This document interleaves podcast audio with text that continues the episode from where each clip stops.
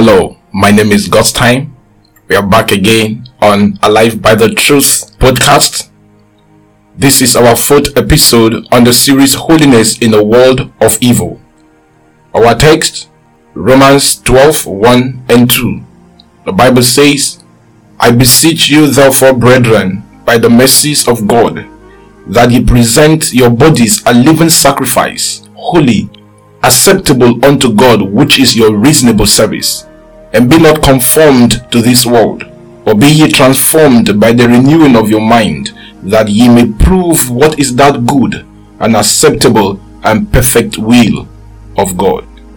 Last time we left um, where Ellen. White explained to us what holiness is, and we are taking right from there. I'm reading from God's Amazing Grace, page 120. This is what holiness is. Holiness is not rapture. It is an entire surrender of the will to God.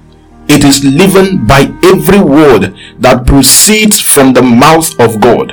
It is doing the will of our Heavenly Father.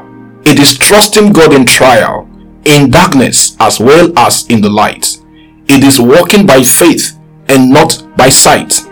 It is relying on God with unquestioning confidence and resting in His love.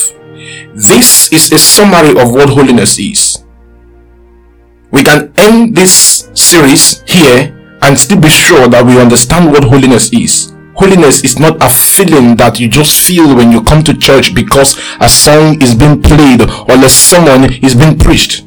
Holiness is an entire surrender of the will to God.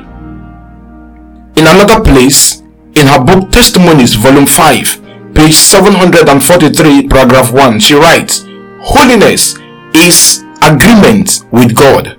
By sin, the image of God in man has been mad and well nigh obliterated. It is the work of the gospel to restore that which have been lost. This will make sense because God is holy. Holiness is agreeing with God and all his principles, even if we don't like them at first. The goal of the gospel is to transform sin loving unholy men and women to become holy men and women. A lot of people think the gospel is just good news. Yes, the gospel is good news, but it is much more than that. The good news of the gospel is intended to provoke a certain kind of response in us. Holiness is not rapture. Holiness is an entire surrender of the will to God.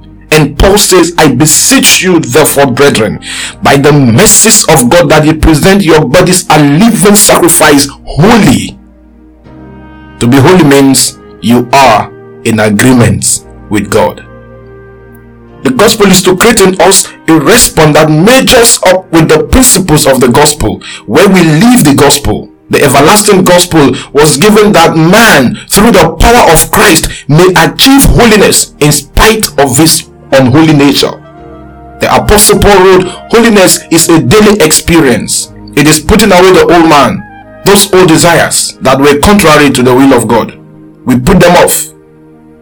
The Bible says in Romans 1 verse 16, For I am not ashamed of the gospel of Christ, for it is the power of God unto salvation to everyone that believeth, to the Jew first, and also to the Greek. A gospel that does not change the person from sin to holiness is a fake gospel. This is the gospel commonly taught today, not the gospel Jesus or Paul knows about. True holiness is an experience. Paul tells of his own experience. Ephesians 4, verse 22 to 24. Paul writes that he put off concerning the former conversation the old man, which is corrupt according to the deceitful lust and be renewed in the spirit of your mind, and that ye put on the new man, which after God is created in righteousness and true holiness. So we are created after God. Holiness is God likeness. And so when Paul says, I beseech you to be holy, Paul is saying, I want you to be like God. Is it possible to be like God in this unholy world? The Bible is saying, yes.